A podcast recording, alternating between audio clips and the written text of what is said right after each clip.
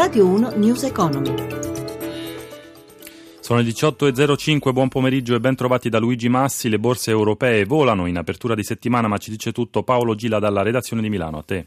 Buon pomeriggio da Milano, buona prestazione per Piazza Affari e per tutti gli altri listini europei in deciso rialzo sulle prospettive di un allontanamento del rialzo dei tassi da parte della Fed. In questo momento a New York il Dow Jones e il Nasdaq crescono di oltre un punto, Milano ha chiuso in progresso del 2,73% in linea con l'andamento di Londra più 2,76 e Francoforte più 2,74, mentre Parigi la migliore ha guadagnato il 3,54%. In evidenza a Piazza Affari il titolo Saipem che ha guadagnato il 10%, bene anche Eni più 4 in acquisto i titoli del comparto bancario, RCS e Mondadori hanno chiuso in progresso. Per quanto riguarda i titoli di Stato, lo spread, il differenziale di rendimento tra i BTP e i Bund, si è abbassato a 109 punti base con il rendimento dei BTP a 10 anni all'1,66%. Infine i cambi è stabilità tra euro e dollaro con un rapporto di cambio prossimo a 1,12.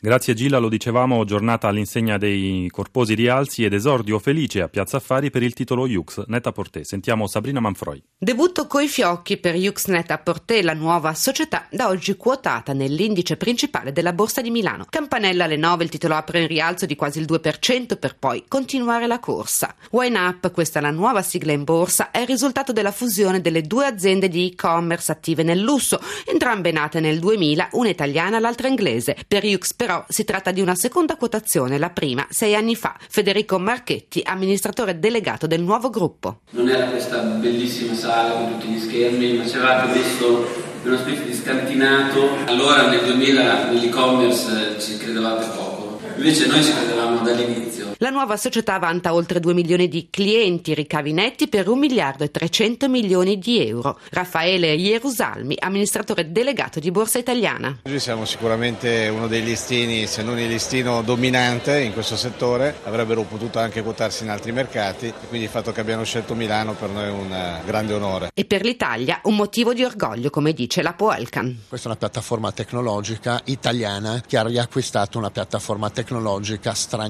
Dunque una dimostrazione che l'Italia è forte, che l'Italia combatte, che l'Italia vince.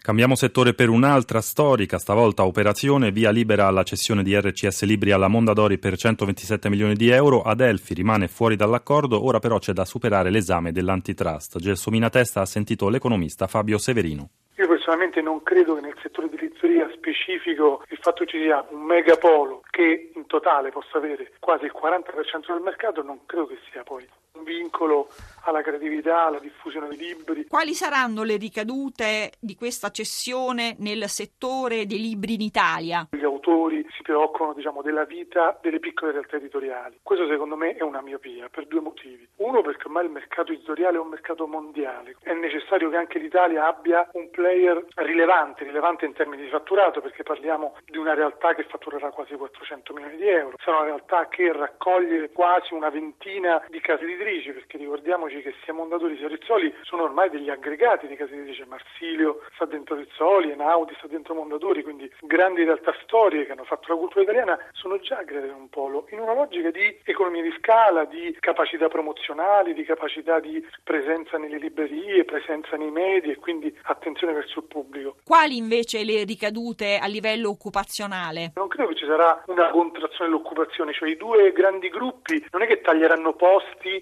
su figure indispensabili. Come tutti i cambiamenti porterà a una riconfigurazione virtuosa.